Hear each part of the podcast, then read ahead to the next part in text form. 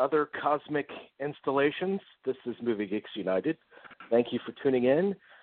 Jerry is on assignment this week in Costa Rica, but uh, me and Dean are here, and uh, we're excited to bring you a, a, a great show, a great fun show. One of the things that makes this show so special is we have brought on a super fan, someone who has supported us uh, from pretty much the very beginning. Listen, listening to every show, commenting, giving us words of encouragement. He's like our Stuart Smalley. You know, you're good enough, guys. You're great. we we really appreciate him, uh, and so we wanted to uh, make him part of the roundtable this week. Uh, Dallas Norville, Dallas, how you doing? I'm doing very well. Long time listener, first time caller. Thank you guys so much for having me on. Classic. Well, uh, just just to let the people out there know, uh, I mean, we we chat with Dallas here and there uh, th- throughout the years. I mean, we we know him, but uh, tell people a little bit about yourself. I feel like I'm a game show host or something. no, no, that's awesome. Uh, let's see. Uh, I'm I'm a part-time uh, filmmaker. I write tons in my spare time. Uh, obviously, I have a, a real job to uh, pay for things while I'm doing that. And uh, I think I, I'm, I'm I'm about to launch a website here in Austin. Well, obviously it'll be everywhere, but it'll be focused on Austin artists, and it's kind of it's kind of meant to like profile people who struggle to create art uh, writers, poets, directors, editors. Uh, but we're we're kind of focusing just on interviewing and presenting the work of artists here in Austin. And uh, you know, my, I might drown under the endeavor of this, but I have partners to who are doing all the brain work, so I don't really have to do anything but do interviews and do the stuff that I like doing. So uh, we're finishing up contracts, and we should be kicking that off hopefully in another couple of weeks here. So uh, well, when that when that happens, will you let us will you let us know the uh, the website where people can go and we can promote it? Absolutely, I'd tell you now. Only I'm, I'd be embarrassed for you to go look at it because uh, I'm only now learning about things like uh, frame frame designs and you know uh, internet logic and website logic. So it looks just horrid right now, but I, I absolutely will, and I do appreciate that. Well, and and also Austin. Uh, I mean, Austin obviously is a very. Uh, it, it's really culturally, it's become very rich in in recent times. But so, it, do you feel like Austin is a place that nurtures film love in particular?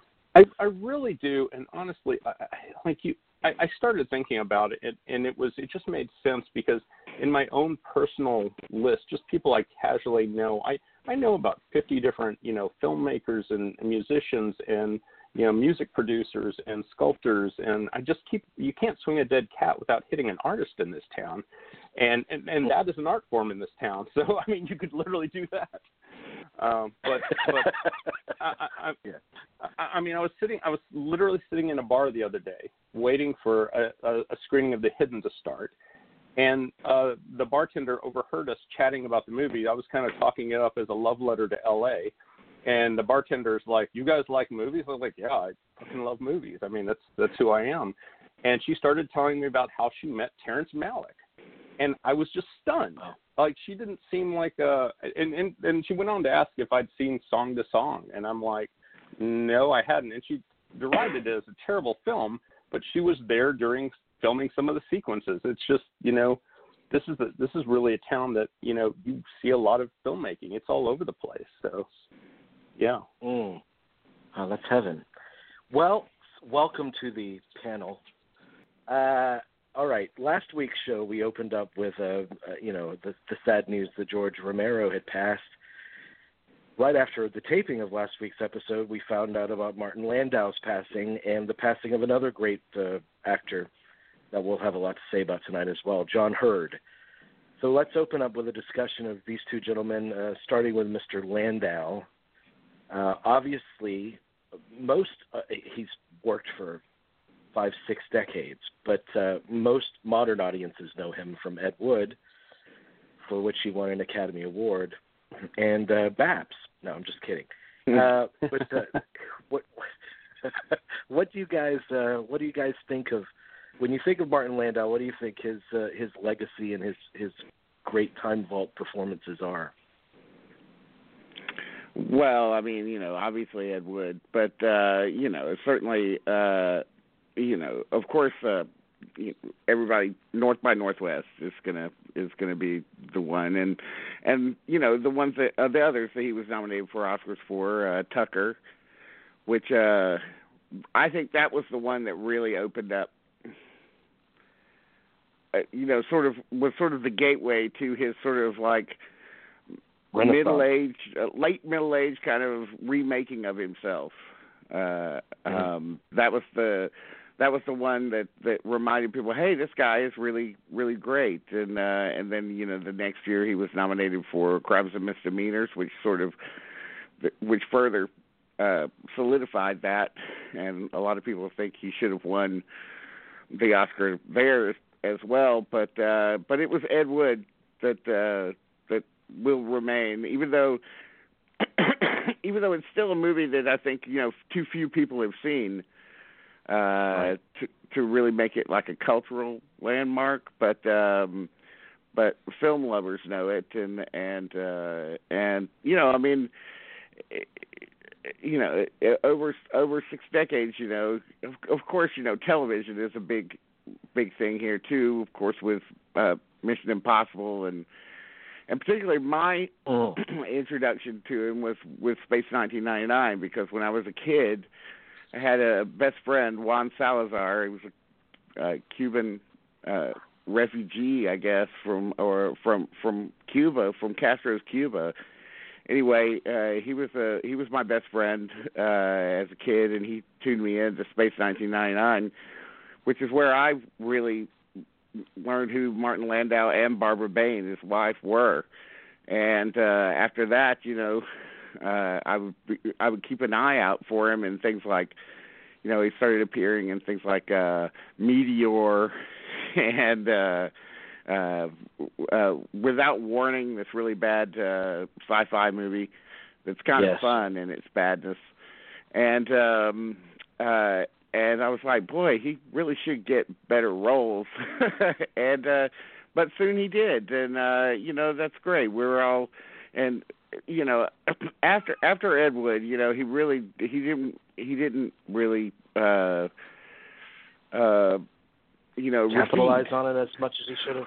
Uh, maybe that a little bit of that, but also it did not. It also he, it, he didn't completely recede into into uh, bad movies. So I mean, he, he would pop mm-hmm. up in in something pretty good uh, occasionally. Well, but, I've, uh, I've, I've got I've got something to say about his post Ed Wood uh, run uh, after after Dallas. After uh, Dallas, what, what do you think of his contributions? What kind of means well, the most to you from what he's done? Obviously, obviously Ed Wood is is the big one. Uh, you know, most currently, but for me, he he just reminds me of my childhood because I you know I I couldn't watch TV without seeing him. He was always on and and like Dean said, like I, I have season one and two of Space 1999 on my DVD shelf. Like I just pulled it off to like start revisiting them again because I absolutely love those episodes. To me, they're they're as engaging, if not more so, than Star Trek.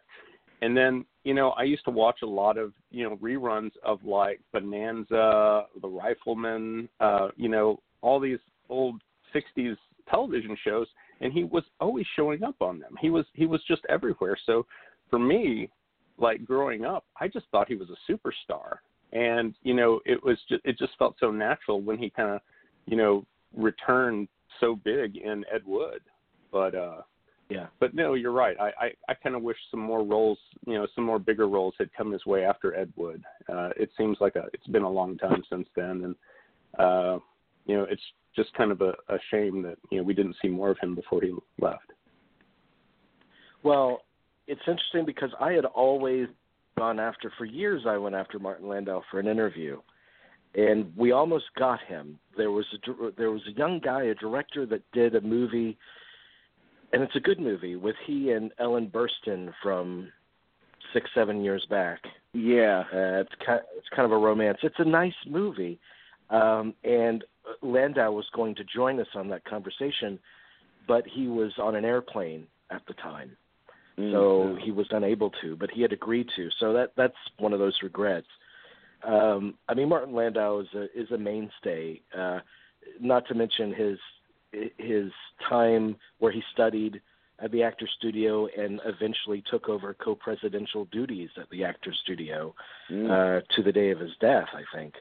Um, so he was very committed to the craft. He was very smart about it. If you listen to in-depth interviews with him, like I think um, who's the guy? Marc Maron, I think, interviewed Martin Landau not too long ago, and that's an hour and a half kind of master class on the craft.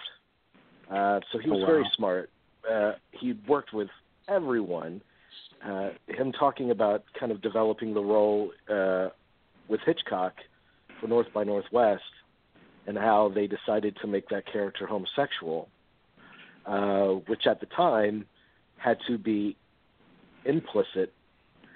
Um, that's that's an interesting tale. Uh, so he's done great work over the years, but Crimes and Misdemeanors is a shining point for me, both as a film and as a, his performance goes. Oh God, Uh, I and forgot obviously about that. Ed Of course. Oh, Crimes and Misdemeanors is a basic movie. It, uh, but there's also the post Oscar Ed Wood run, and the this long running debate that I always had with Chris about Martin Landau turning down a role in Casino uh, so he could do B.A.P.S., uh, and I thought, and his excuse for doing that was that the he wasn't offered a good role in Casino. And, but it was and my thought it was It's Casino.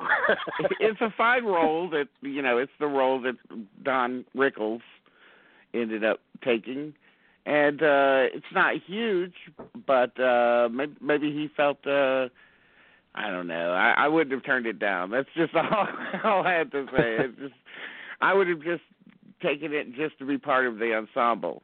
Uh, Right. uh but um and, and and honestly, don't you think Scorsese, like the moment you get in there and he sees you and he just decides, you know, we're going to need more Landau. Like Uh-huh. I, I think he would have done that. He would have, you know, extended it, put him in other scenes. Uh, so yeah, that, that's Yeah. a huge mistake. I think that I think that should be a phrase. That should be like a bumper sticker phrase. Like we're going to need more cowbell. We're going to need more Landau. we're going to need more Landau. I mean, Uh, you but, know, uh, that that that performance, you know, those three performances, Tucker, uh, Crimes and Misdemeanors, and Ed Wood, to me are really the. I mean, you know, I'm not trying to discount his early work, uh, but I feel like he was more important in television. Uh, uh, than he was in the movies or in the early days. I mean, yes, there's Pork Chop Hill, there's there's Cleopatra, uh, you know, uh, the Hallelujah Trail, and and uh, things like that. uh, but uh, but television was really the thing. But those three later performances are the ones, and uh, just they're the ones that he'll be remembered for, and uh, most most of all, uh, as far as movies go. And but Ed Wood, I mean, you know, he is so funny, so real. He is Bela Yeah. Lugosi in that movie. He is he, he became that person. Uh it, it it wasn't just the makeup, it wasn't just the accent. He became him. Uh he uh and uh you know, I mean so many extraordinary scenes in that uh, in that film with him, but uh particularly you know i i remember the the scene where he's you know uh calling ed wood over which comes from truth by the way this is that was a true a very very truthful representation of what really happened. He called ed wood over and said he was going to kill himself. He offered to take ed wood with him. And uh ed talked him down off the ledge and uh uh that scene, uh, you know, uh, helped along with with uh, Stefan Czapsky's amazing uh, black and white photography, and uh, is is extraordinary uh, on a dramatic level. Uh, but on the Yeah. comedic level, uh, the scene with him uh, fighting the rubber octopus in the middle of a of a fake in the middle of a fake pool or whatever is just unbelievable. Uh, in terms of uh, energy and um, commitment. Uh, you know, throw me the whiskey and, and uh, let's shoot this fucker and all that kind of stuff. It's just, oh man, it is so, it, it is just unbelievably great. But then you know you got to. He was a true. He was a true actor. I mean, yeah. you, you yeah. give you give you give a real actor an opportunity, and they will jump in with everything that they have. And Yeah. when he was And, given you know, the and- opportunity to really expand himself, he he did it. hmm and, and, and let's be honest, like if if we talk about Tim Burton's filmography, like did he ever make a film that had the kind of gravity that Ed Wood had? And would he have been able to pull that off without Landau in that role? That's like seriously, like he just he never had that in his career. I I don't see it Yeah. before or since then. Yeah, there's something magical about Ed Wood that's that just seems like all of the all of the things have clicked together. You know, the behind the behind the camera talent and uh, the screenplay. Uh, amazing screenplay by Karaszewski and um, and uh, the other guy I forgot his name, but uh, uh, just uh, you know a, a- a great idea. You know, here's let's just let's make this expensive beautiful looking movie about the guy who makes the worst looking, cheapest looking movies ever. Uh and and make it a movie about personal uh uh expression. And uh let's equate Ed Wood with uh uh Orson Welles because there, there's an argument Yeah. to be made there. And uh and uh it's it's so rich. Uh you know, I mean again, you know, when I went to see Ed Wood in the theaters opening weekend, there were like eight other people in the theater. When when uh he when Landau ended up winning the Oscar, he he said he said I think everybody who saw the movie was in the room with him that night. Uh but uh that that doesn't diminish the fact that the of course that the movie is is nearly perfect. And uh Yeah. and yes, it wouldn't have been perfect without him. There's nobody else It's it, it's a movie that everybody loves. I mean, Yeah. it's not like they avoided it in droves because they they didn't they didn't like it. Uh, because people that actually do see it are really charmed by it. And it's the kind of movie that brings out, you know, it's wholly a Tim Burton movie, uh, and yet it takes Tim Burton's art to another level too. Mhm. Uh, that I don't Absolutely. that I don't think he's matched since. I mean, his movies have become more and more impersonal. I think, uh, and I think Ed Wood feels like his most personal in in a big way. Okay. Uh, secondly, John Heard passed away yesterday at the age of 72 in a Palo Alto hotel room as he was recovering for back from back surgery that he had on Wednesday. Uh, so the actual cause of his death hasn't been disclosed yet. Interestingly enough, John Heard did his last interview on Tuesday with Illeana Douglas, and five days later he would be dead. Uh, Dean, you interviewed him last year, I think May Yeah. of last year, for the 35th anniversary of Cutter's Way.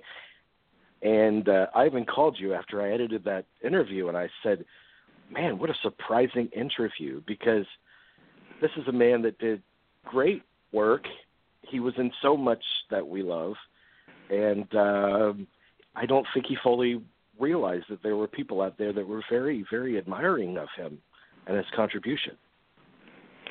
Well, I was. I think you're right. Uh, you know, I, I was listen, re-listening to the show yesterday after I heard of his passing, and uh yeah, I I think that even while we were doing the interview, and I was mentioning, there's a point where I start mentioning other movies that he's done, not just Cutter's Way, but also uh, uh and Chilly Scenes of Winter that we talk about extensively on that uh, interview, but also things like Mind Walk and uh and uh uh cat people and um you know like when I mentioned Mind Walk he went oh wow because he just couldn't believe that somebody had seen it and loved it uh and that is a movie that deserves to be seen. It's it's a little obscure movie. It's kind of a tip of the hat to something like My Dinner with Andre with uh Liv Ullmann and and uh Sam Waterston and uh heard you know kind of walking around the European countryside and having uh, very deep philosophical discussions.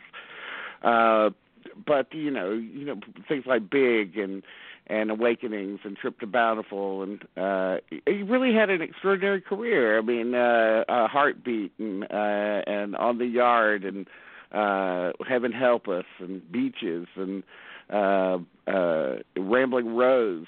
It's just you know, I mean, uh, an amazing, amazing career.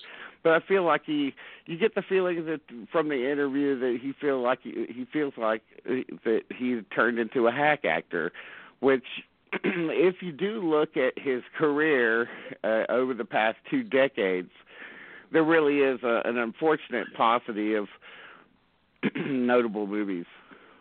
yeah, know, he I mean, really. I mean, well, you know, what was the great thing about him is like he could he would pop up in something and suddenly it legitimized what you were watching even more. When John Heard would pop up in like In the Line of Fire or Snake Eyes, uh, like for Yeah. me, and, and I, I always I'm always weird about going back to Radio Flyer because people have different feelings about that movie. I had kind of a uh, abusive stepfather situation when I was younger, so that was one of those movies that's like uh, it's a weird emotional you know stab to the heart. But you know, he he was he was kind of the good guy in that. He was you know and and like he was an amazing presence in that. And uh yeah, but like you know post Snake Eyes in in '98, his you know he obviously worked really really hard to get roles, and I, I have to say that you know I was uh, I was having a you know taco movie afternoon where I was watching bad movies, and I put on Sharknado, and you could have. You, it looked like I'd been hit by a brick when I saw John Heard in the first, you know, ten minutes in that movie, and I'm like, "What the fuck is John Heard doing in Sharknado?" Like in third Yeah. billing after Tara Reid? I mean, please. So- yeah, I mean he's literally only in it for five minutes, and that's in Sharknado. I mean, like he pops Yeah. up in in something like um I I think he's in that Too Big to Fail, uh the uh uh the HBO Yeah. movie, but he's literally only in it for like 15 seconds. Uh he he he has literally the first shot in the movie that has a human in it. And um uh you see him coming off an airpl- airplane and make uh, or a helicopter and making a phone call and that's the last you see of him. And uh it seems like there were a lot of roles like that. Like in i know he was in denzel washington's the great debaters and uh and in that he plays a, a southern sheriff. Um and i think he's only in that for one or two scenes. So um you know I, I, you know, he was. I think he was a little tortured. Uh, he was. He was obviously. He was, uh, according to uh, Daniel Stern, who was a great friend of his uh, from back in the New York days, wrote a really beautiful sort of eulogy for him uh, after uh, after hearing of his death, and uh, and said, you know, back in back in 75 to 85 no one could touch in New York no one could touch John Heard in terms of Yeah. cool in terms of uh talent. Um uh, you know because he was very big on stage. You know when he started making movies I didn't even realize this but by the time he had started making movies he was already like in his early 30s see when I was talking to him over the phone I was thinking he was much younger like at least ten years younger than he than he really was. Uh but um uh you know, he he died at age seventy two. Um so he was Well, and he plus was, he, he he's when he started at the in the theater. I mean he, uh, I mean he was major in the theater scene, and and and back when he started in it, uh, that was a very close knit community, and he was working with people that would eventually become giants and have very successful careers. People like Al Pacino. I mean that was in the inner his inner circle, um, and so but but you know it's one of those kind of mystifying things that uh, that kind of uh, escape uh, definition. Like who can who who has it to be a star, like an above the marquee star, or or who will be the character actor? You know, Mhm. Uh, and and sometimes those roads will merge here and there. But uh, John Heard was one of those essential presences as a as a character actor that would pop up in something like The Sopranos, and he would make it an indelible character. You know, Mhm. he had a very specific kind of vocal tone uh, and delivery yeah. that was uh that was really kind of unlike anybody else's and uh you know he, he was mainly a stage actor. I think that was where his real passion in acting lay. And um uh i think you know you could get this from the interview that we had that uh I mean obviously in working in those movies those his first movies he he wasn't quite he wasn't quite up to snuff in terms of what had to be done in order to make the movie and I think that frustrated his acting ability uh or it frustrated him not his acting ability but it just frustrated him to have to wait to give the performance because there's so much preparation yeah. that needed to be done and um uh I think that kind of um, that kind of reaction to to the work of other people is something that might have affected his um, maybe ha- affected his ability to to enjoy doing movies. Uh, and maybe that's the reason that, that he concentrated on smaller parts because uh, he just if he had a larger part, it would it would get very frustrating for him, I suppose. Right. Well, um, I, I recommend everyone go, everyone see. I mean, the reason why Cutter's Way, he's great in Cutter's Way, and Cutter's Way is a great unsung movie. But one of the particular reasons why that movie is so uh, uh, surprising is that I would never have thought of casting John Heard in that role. I mean, at that time, I would think a role like that would go to somebody like John Savage or some someone like that. And and I John was Hurt, literally like, just going to say that John Savage is like you know I, I, I would I, for years I got them confused just because they had that same type of delivery and mm-hmm. it wasn't till John Heard got a little older and you know you know packed on a few more pounds and you know I started distinguishing between them but they they both had that very edgy kind of you know they both brought that thing to a role that would like it, it, you just couldn't believe it. They'd walk in and they'd steal the movie in like five minutes. Mm-hmm. Yeah, but you you can really watch Cutter's Way it, it, if you know John Heard from Home Alone and The Pelican Brief and and those kinds of turns. You won't know who that is in Cutter's Way. yeah, which has yeah. to be the ultimate compliment for an actor. I mean, that's quite a performance, man. He he he gave everything that he had to that. And um i mean i would i would posit that also in chilly scenes winter is is also even though he's you know not caked under any kind of makeup or anything that's also another one that i mean i rewatched that one yesterday uh uh um after listening to the interview and uh got a little verklempt over it actually. Uh but uh that that movie always you know hits me in the hits me in the gut. But uh, you know, I'm sitting there watching the movie and I'm like thinking thinking about that old aphorism of you know that I've been thinking about more and more lately, uh, that uh Howard Hawks had. Of like, well what makes a great movie? Well all you need in a great movie is three fantastic scenes and no bad ones. And I'm like, wow, this movie really does that.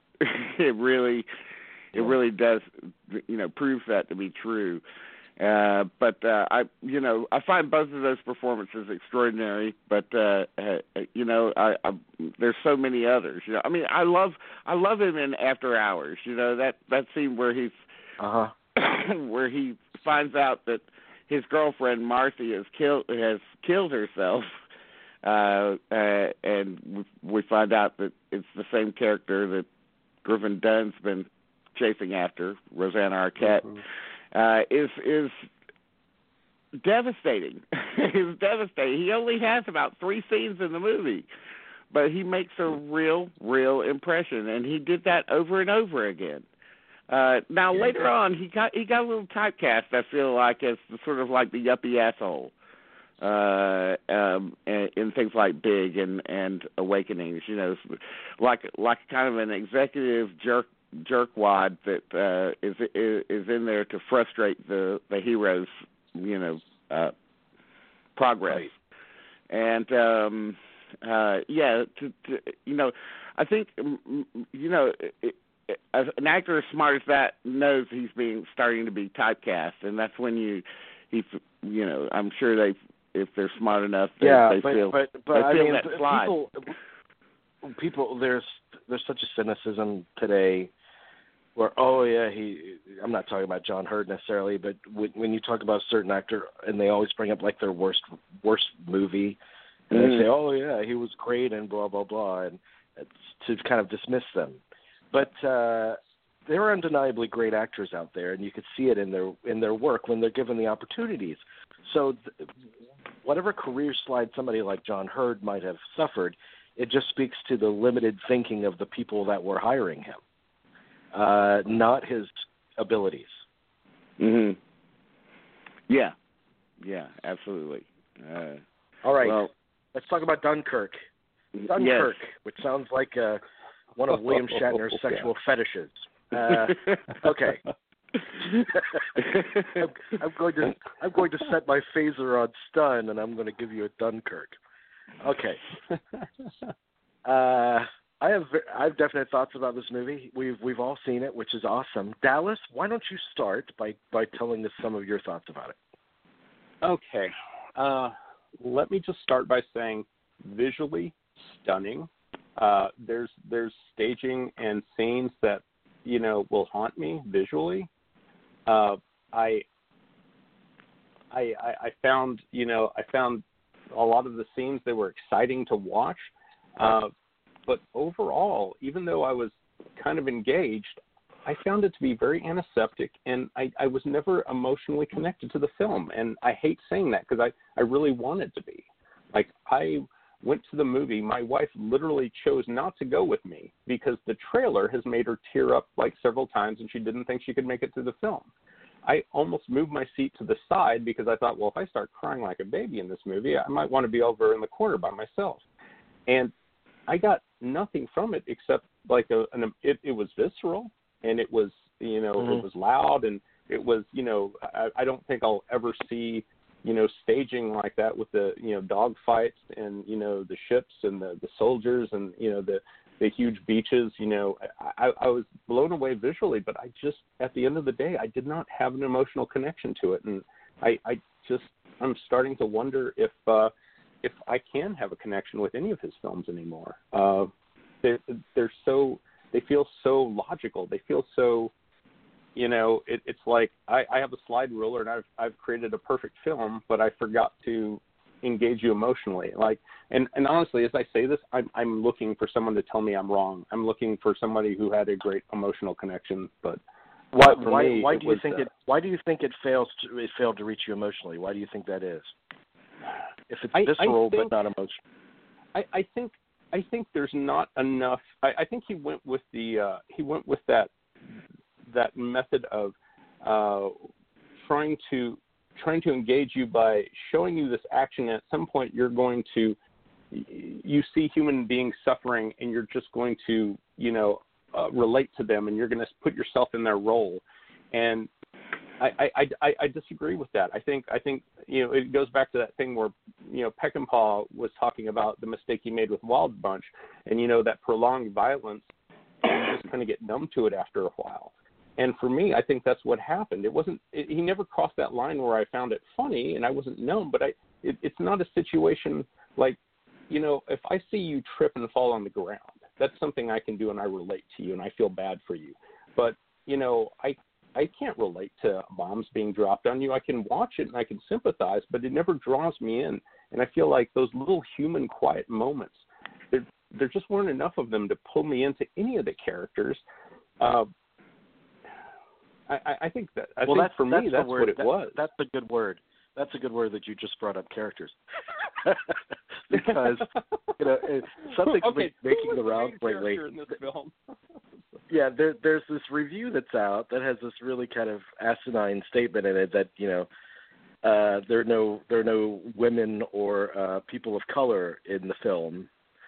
Uh, I mean, this is taking kind of P- PC to another level to kind of rewrite history. But uh, and somebody posted that on their page, and I made a comment. I said, "Forget about women or people of color. The movie has no characters. it's got no people in it." Uh, anyway, okay, Dean, go go ahead. I I am the person to tell you that I did find an emotional connection to the movie. Um, okay, so there's three parts to the movie. There's the uh, there's the Mark Rylance part on this on the small ship that's really supposed to be taking place over a week. There's the Harry Styles part where he's a soldier trying to survive, uh, and that takes place over a day. Just in case people don't know this, and the uh, Tom Hardy part with him in the airplane takes place over an hour. So it's playing with temporal time shifts, of course, which is something that uh, you know Nolan does well. Uh, although I think that it leads to somewhat of uh, uh, somewhat of a confusion to people, and it and it can obscure uh, character. There's also not a lot of dialogue in the movie, and what dialogue there is there is, you know, also typical to Nolan, is sometimes unintelligible. Uh, that's I can't partially... wait to be able to hear what I can't. Be, I can't wait to be able to hear what Tom Hardy says in any of these movies. I mean, uh, it, it, it is partially un, unintelligible, uh, partially because of the uh, of the British accents, but also the military speak that's that's involved. Uh, however, this is a movie that could be shown with the sound cut off. By the way, it is the loudest movie that I've ever seen, ever. Uh, I mean, it was like it was like inflicting Sensurround. That's how. It, I mean, I was, you know, the the walls were shaking. Uh, but um, it is a movie that I believe could be shown without sound and still be as effective as it is. As far as the characters go, I mean, I definitely connected with the characters uh, uh, on. Uh, I guess for me, you know, look, it's a process movie, and in process movies, you know, that's a term that we use uh, on the show for um, movies that movies that present a problem on the outset, and by at the end of the movie, the movie ends when the problem is solved. And in these movies, things like Andromeda Strain, or I'm try, I was struggling to try and think of more process movies, and maybe you can help me, Jamie. But um, in those kind of movies, character is not an issue.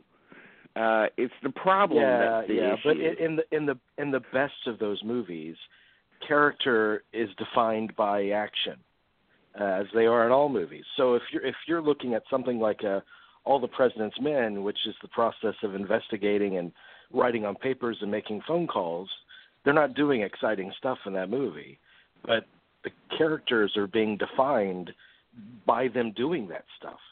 Well, I think that's the case here too. I mean, I think I think Tom Hardy's character is is somebody who won't give up. Who's obviously not going to give up, even when his plane fucking you know doesn't do what he wants it to do. Uh, uh, Mark Rylance is somebody that is absolutely not going to give up, even even when his sons are being threatened on the boat. Uh, um, he is. They are. It's the resolve. You know the characters, even the faceless characters. You know, in that long line of of uh, soldiers. You know, trying to take cover from the oncoming Germans. Uh, you can say, well, we don't get to know any of them, but okay. So what do we want here? Do we want little uh, little asides of them reading letters from home from ma and mom and da, you know, like hello son. I can't wait for you to come home so you can take over the chip shop. Or uh uh your your your lovely uh uh wife diana still wants to see you or whatever. You know we can just assume that every single one of those soldiers has a family that they want to get home to we don't need to hear it. We don't need to hear people singing patriotic songs on the beach like somebody wanted, some one of my friends wanted. I mean, this is obviously a movie that's going to get a tremendous backlash if it gets any kind of success uh, in in awards time or whatever. Um, but I don't think that any of that stuff is necessary. I can assume already that the people who are fighting against the Germans are good people who deserve my empathy.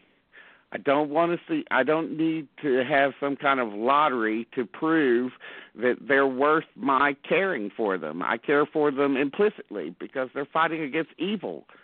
So why do I need to know about their personal lives or anything like that you don't to care about them. I care about you don't them. need any backstory. I mean, my my point is, everybody's made a big deal about Harry Styles being in this movie. It didn't matter if he was in it or not. I mean, Well, no. why does it matter who who plays that part? He's not playing the role. Well, I mean, it doesn't. uh, You know, everybody. See, that's the problem. See, you you cast a star in something like that. Well, he was cast without Nolan even knowing he was already a star. So uh, he was just like he's like cast him and and said, oh, he's good, you know, and that's it. I mean, yes, it's not a, a is it a character where you oh he tells a funny joke or uh oh he likes to play poker or or uh, uh oh he's he's a, kind of a drinker or something But- like but- that. but- no, but- it's but not that. This but- is but this is a movie that takes place like takes place under immense chaos. And this is a Right. movie that is about the ballet of survival. That's all it's but about. It's, but it's kind of it's it's this God's eye view. It's it's the thing Nolan That's what does. movies It's- are. It's, no, they're not always that. Sometimes they get in closer and they get in more emotional. There's there's room for a little bit of human emotion in these. He's trying so hard to be Stanley Kubrick with his God's eye view, and I, I mean, I, I'd I'd make the same argument that a lot of Kubrick films don't grab me emotionally. I mean, technically they're brilliant, they're perfect. Uh, you know, every every every staging is just dead on, but like it, it doesn't grab me emotionally. And you know, I'm sorry. Like I would like, you know, it's it's when I make a friend in in a in a just walking through a library or something. It's it's a little human interaction. I just you know being bombarded and watching all these people suffer over and over again. Yeah, I feel for them, but I don't I don't put myself emotionally in their shoes. I don't I don't cry when they die, which is which is Well, I mean, it wasn't. I don't think it was ever going for that. I don't think it ever even entered into the mind of the maker to have a cry, a moment that that was, uh, that's like a try for a cry. I mean, I think the closest thing we come is, you know, towards the end of the movie, but I'm not going to say anything about it. Right. But uh, uh, uh, it, it does get rather sentimental uh, in, in its wrap up, and uh, and the reason for that is, and the reason for the incessant music and the incessant uh, sound, uh, and, and I can see where that might rub some people the wrong way, both of those elements, but the music is there to provide pressure and to count away time. That's what's going on in the movie. It is about pressure and time. And mm-hmm. that is the movie is not about emotion. It is about is about trying to stay alive and it's not trying to make you cry. See some let, movies let me ask let me some ask you a movies different do question. try and make you cry. Some people, some movies want your emotional investment, and some movies don't. They don't care So- about so, that. Okay, let's, Well, let's, first- let's take of a all, different I road mean, here. the- the Let's whole- take a different road here. We're, we've we've talked about like the emotional connection, and we we have different take on it. So mm-hmm. let's just talk about the general story and the way it's told. I found most of it to be very predictable. Like I and and without mentioning the things because I don't want to ruin it for anybody because I, I want people to enjoy this film because uh, technically it's brilliant, but you know I I was sitting there and I was like, oh, this is about to happen because this is the setup, and it's like this film is filled with those. It's like the setup is here, and here it here's the payoff. And I don't think it's because I've watched too many films. I, I just think it's like I don't know. I, I I found myself kind of bored because I knew what was going to happen, and I I don't know this story, and maybe it's because there's so many war stories and there's so many tropes, but I I found that they were all there. Like I I was like shocked that hey where's where's Snidely Whiplash tying a woman to the uh you know the train tracks because like they were all in there and it bored me to tears. Oh, was that scene Well- in there? I, I didn't. I didn't see the train. but uh, I mean, look, less less than the lack of characters and and um, you know, I wasn't asking the movie to make me cry. Uh, Right. that that didn't bother me as much as uh, him having Hans Zimmer do all the heavy lifting for him. Look, there's there's there's a there's a lot of great uh, imagery in this movie. It's very cleanly staged. Some of the best aerial stuff I've ever seen. Um, it's also uh, a pretty bloodless, uh, uh, bloodless war scenes, which you know is fine. Uh, Nolan has the um, the um, admiration for Kubrick, but not the mind. I think that uh, Kubrick m- might have been able to actually infuse this with something other than uh, survival as the key theme in every scene. Um, but the the thing that really irked me was the score, and it would be a minor annoyance if if it were used sparingly. But I paid attention. There is not a full minute of No. movie. No, there's the literally not. There's not even. There's not even ten. There's literally not even ten seconds. The music doesn't end until the very end of the movie. So I yeah, mean, it and is- the music, the music. I mean, the stopwatch is fine. The ticking is fine, but the music is da da da da da da da da da da.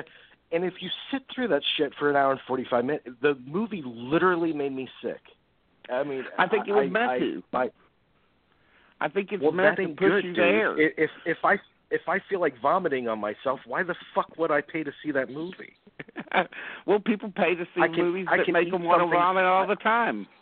Hey, I have something rotten the end of Blair Witch. Project, so I'm right there with you.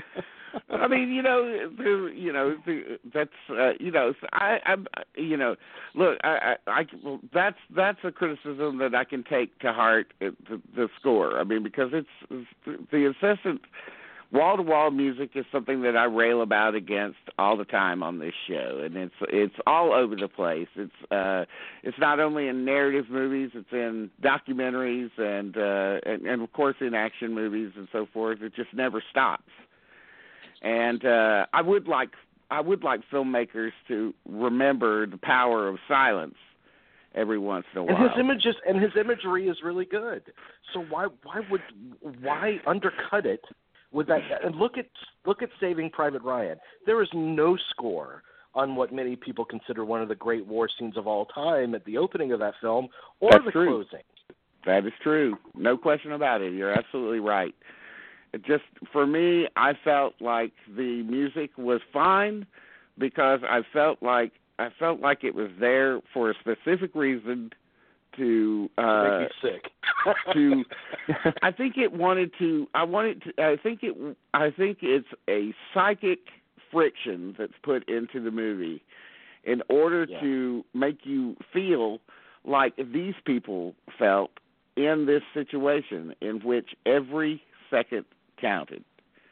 Uh, every second was uh, had to be used in order to get out of a situation uh, that was uh, lethal and uh, there was no uh, there was no uh, ability uh, because it's, it is you know it's it's it's an event that happened over eight days, but there's the there's the time the time playing with time in the movie that uh, maybe confuses uh, some people. Uh, I I, I, I, I think I think me I think you could look at that movie. I think you could look at that movie and think that it takes place in a day, and it wouldn't make any difference.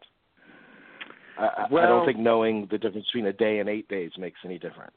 Y- yeah, well, uh, I mean th- th- that's that's that's certainly possible, but uh, I think if you go back and, you- and I'm certainly going to go back and take a look at it, I'm going to be able to. We're going to be able to see more connections between scenes that we might not have seen before, and I think that's great.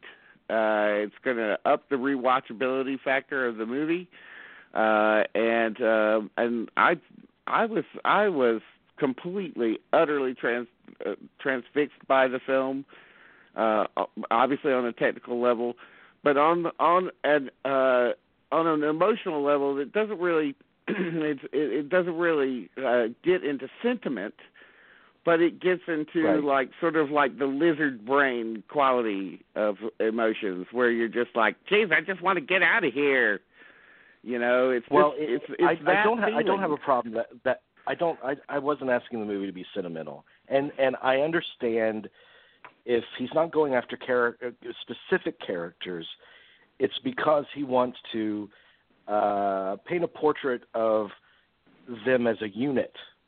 Mhm. Uh, so you know, so one is uh, uh, interceptable with the other. You know, uh, uh, can't be separated from the other. I mean, they're a unit uh, trying to achieve a goal.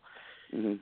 but what it felt like, to, it just played very impersonal to me, uh, which is different from unsentimental, and it almost felt like knowing Nolan's particular uh, preferences for the bigness of cinema and the cinematic experience.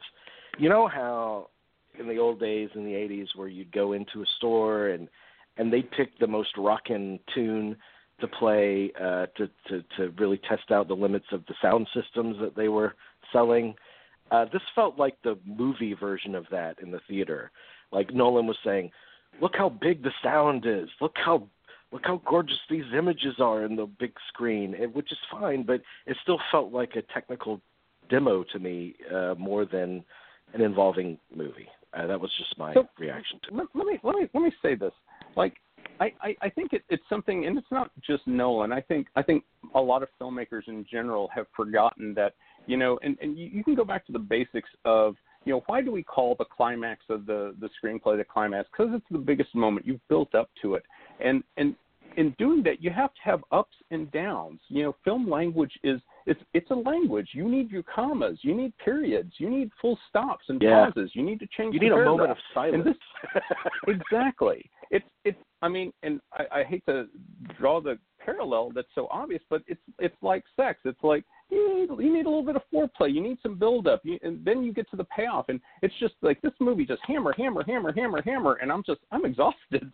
I mean, and, well, and, and here here's the funniest. Thing. It was exhausting. So, I, it was exhausting, and and here's the thing that like uh, like I'm I'm sandwiched between two couples, and I have no idea why you'd go see Dunkirk on a date night movie, but like like, but they they all seemed very excited. The couples on all sides of me, but like there was there was clearly a point at the one hour mark where I looked to my left and the right, and both these boyfriends or husbands were patting their their significant other on the leg, like doing that apology, like I'm so sorry. Soon it was like I I, I didn't know it was going to be like this, and like and I was so glad I didn't bring my wife because I didn't need another movie fight.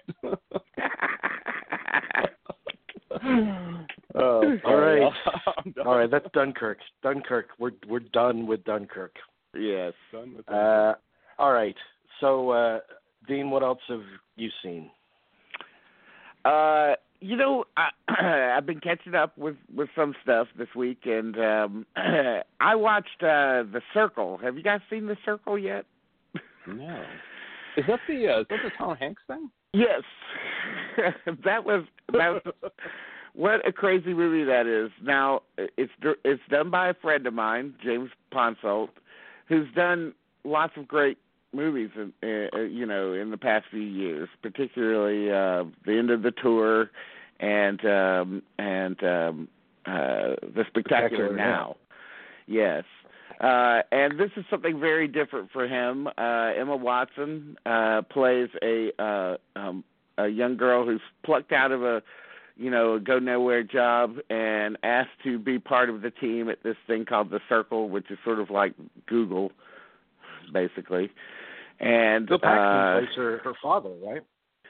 Uh, yeah, pa- uh, yes. Uh, two two actors have their one of their last roles in the movie as her parents, oh, both wow. Glenne Headly and Bill Yeah. Paxton uh, Yeah. uh play her parents. Um, Paxton plays a, uh, Now- uh, the father has multiple sclerosis, so it's uh, kind of uh, kind of tragic in some ways. But um, Now, now, just to be clear about this, do you blame the movie for either one of their deaths? no, of course, obviously not. okay, But- okay. I, I have to I have to interject just just really quickly.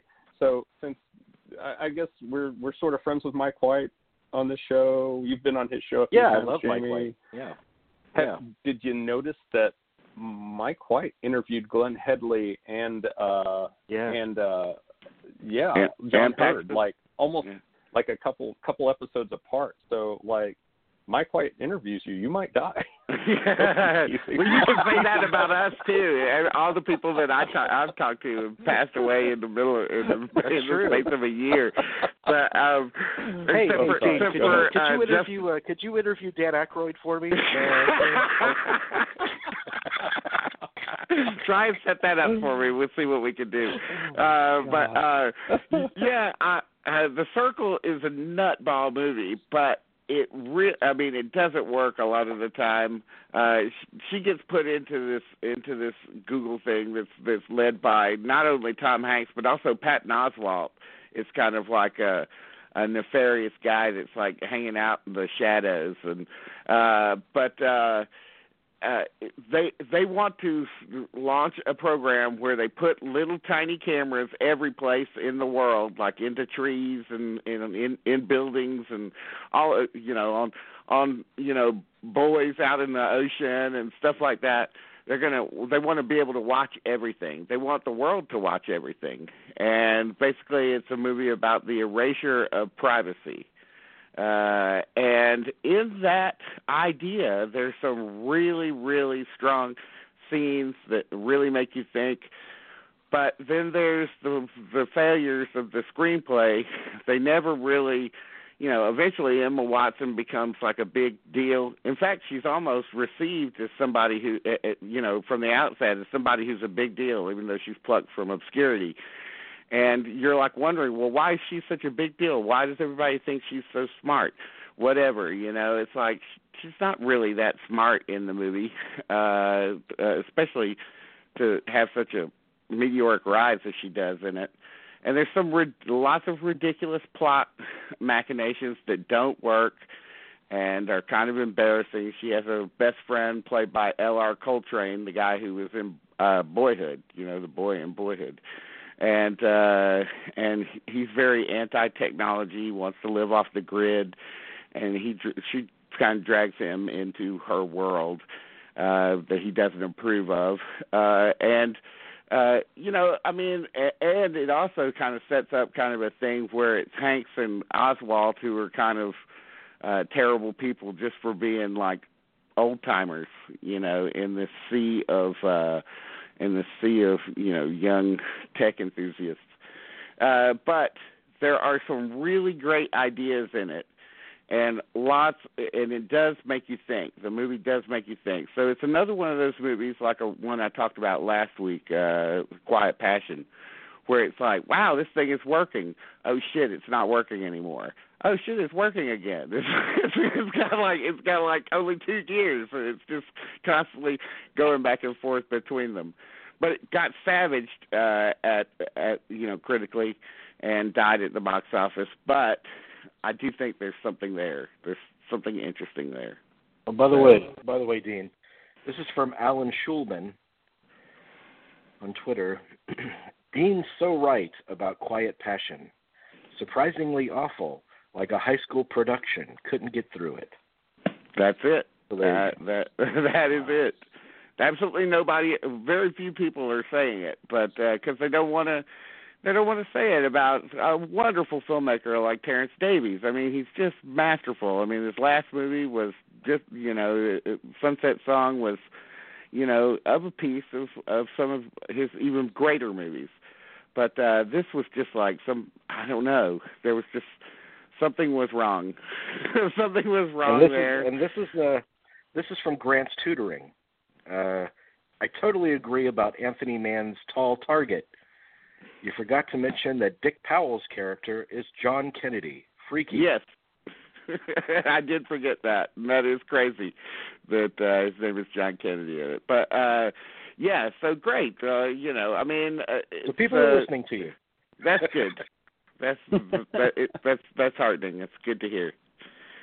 Uh, but uh, most of the past week, this is crazy, but uh, most of this past week I've been uh, uh, obsessed with one thing and one thing only, and that is celebrity bowling. I've been watching.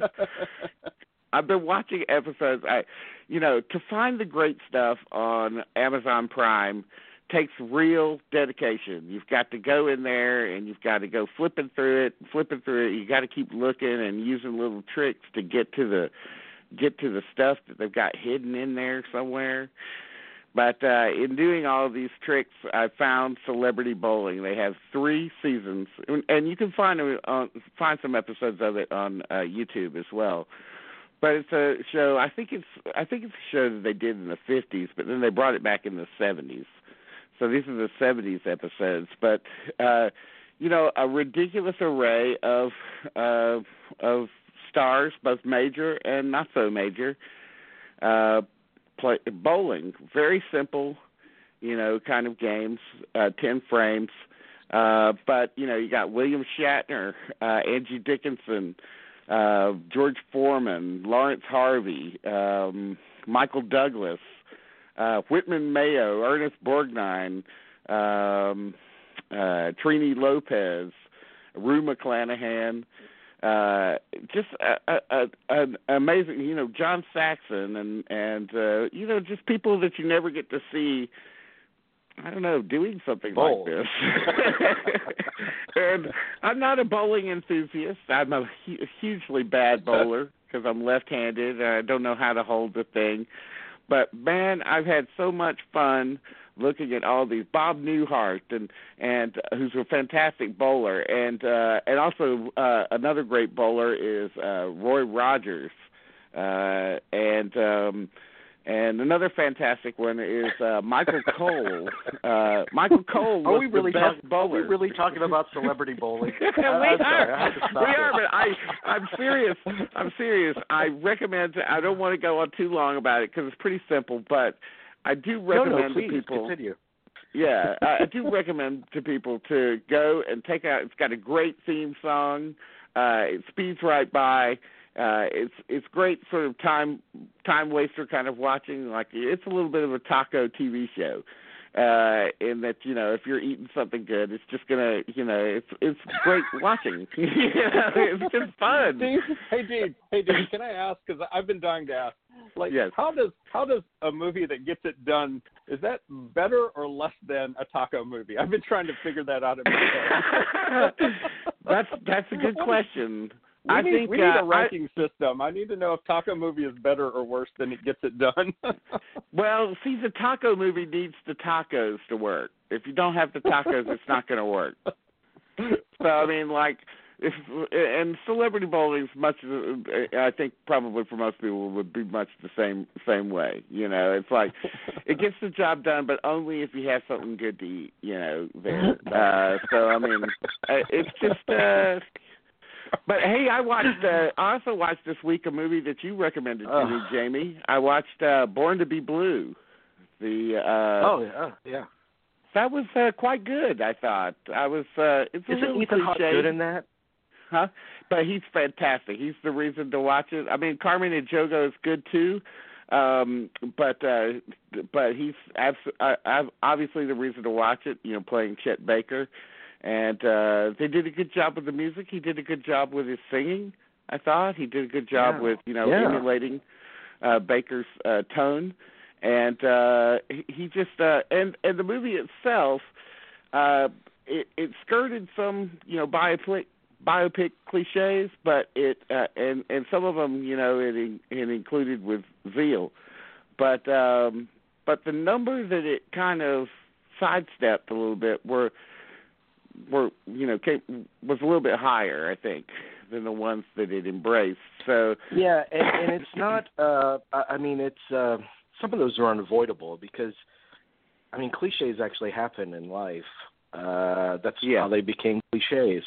Uh So if you're going to tell a, uh, an artist's story, uh some of them have to be avoidable, unavoidable, I think. But at the same time, what surprised me about it was that it wasn't so much of a downer. Mhm. Uh, I mean, there is even though he he was a very kind of melancholy person, there's great jubilance in in sections of it. I thought uh-huh uh, just a jubilance and artistry uh, that and I, a kind of I, an I embra- love. and an embrace. I mean, uh, yes, we're talking about somebody who had uh, a heroin addiction, and uh, I don't want to. But he, uh, I want to say, uh, the, the character embraces his uh, heroin addiction. Addiction. He doesn't. It's not a movie about him trying to kick the habit. Um, it, Yeah. It's a movie uh, about trying to understand exactly why someone would go that route and why so many I think jazz musicians have gone that route. Uh you know, he it, it's explained quite well in the movie about him talking about how the drug kind of elongates time for him and uh, Mm-hmm. allows him to kind of enter the notes. Um, and uh, I, that's just something I've never seen in a movie before, in a in a movie like this before. Uh, and It, so, it, un- it, I think it, I think it understands him, and I think it understands the, the music too, uh, which is great for a musical biopic. Um, and his his life after the movie ends was no less kind of harrowing. Uh, I mean, when Although he he got beat was- up and he lost. Yeah, yeah, yeah, definitely. I mean, he, you know, but uh, you know, as the he, he was he was uh, you know more uh, widely embraced, you know, in his later Yes. years. Uh, uh, the, uh, you know, he's one of the rare '50s era musicians that really found their footing in some ways much much later. Uh, Mhm. and uh and didn't die in the middle of their you know peak uh so uh but it's a it's a really really good movie and you know Ethan Hawke is just killing it these days he's just Very much. almost yeah. almost every movie he's in he's like fantastic yeah because because I was I was gonna I was gonna interject a joke here. Is Mm-hmm. Ethan Hawke you know stealing Nicolas Cage's career model by propping up an excellent performance like every four years with you know stuff like Sinister Two and you know a hundred movies like that because he makes a lot of B movies. Uh, but you know he's he's a great actor and uh, I I don't get it sometimes. But I guess he, you just you have to get work, but I mean, then he's in things like you know, but he takes chances a lot. Like I mean, he's he's in Maudie, for instance, that's out right now, where he plays Yeah. opposite Sally Hawkins, um, and uh, and you know he's he's the supporting role to her uh, her lead, and uh, I, that's just an adventurous choice, you know, to to do this British movie. You know, um, uh, I don't see anybody any other ac- American actors, you know, taking these choices. right. But uh, uh Yeah, you know, very, very much. He does take he does take risks, and I think maybe as a younger person, I think he's always been ambitious and had uh, had a very artistic sense to him. But uh, for some reason, as a younger person, it came off as a bit too pr- pretentious and pompous. And I think Yeah. he's kind of, I think he needed to reach this age to to to make that feel seamless. Like it feels like he he he's reached a level of maturity that allows him to bury himself in this material, and it's it it's it's more it, it feels honest. Um, he's gotten a lot more You know? character in his face too. He's not he's not so. Yeah. he's not uh he's not the, the uh he's still handsome but he's not uh you know he's got lines in his face that that uh I don't know speak volumes about you know uh uh experience I guess.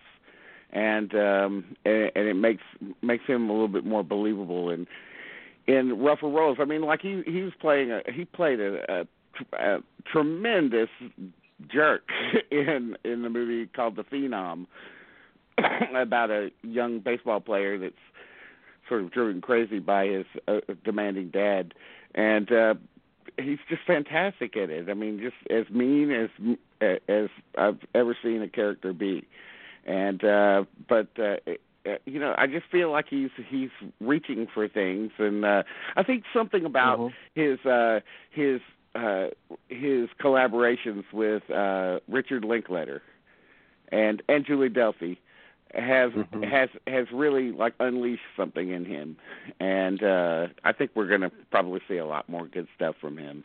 I hope so, at least. Well, I saw. Well, obviously, uh, I can't. I mean, I, I've- I live in Austin, so I can't badmouth him too much, or I'll get pistol whipped. So yeah, I agree with you. that's all right. That's all right.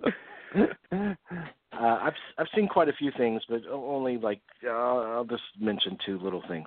Not really little, but uh, one of them's little. One of them's uh, like a amateur movie uh, that was made back in 2004 that I think I just found on Amazon Prime, and I hadn't seen it before, but it's right up my alley. It's called Camp Hollywood. It's about a guy that uh, gave himself like 90 days in Hollywood. He comes from Canada to make it as a musician, I think. He stayed at the Highland Gardens Hotel uh, which anybody that loves LA knows the Highland Gardens Hotel. It's been home to a lot of um, famous people over the years as they struggled, and it was where uh, Janis Joplin OD'd, uh, and that room Oh, wow. has been kept kind of kind of intact. Uh, it's kind of a special room there. Um, anyway, uh, he finds a large community of primarily actors that are staying there uh, until they hit it big, uh, including uh, Malin Akerman, Malin Akerman. Mm. Um, but anyway, it just he he decides to film the residents for the 90 days that he's there.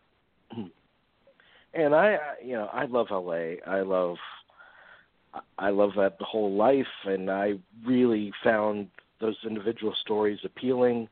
And in LA, I mean, there's such a diverse group of people that are all coming there with their own dreams.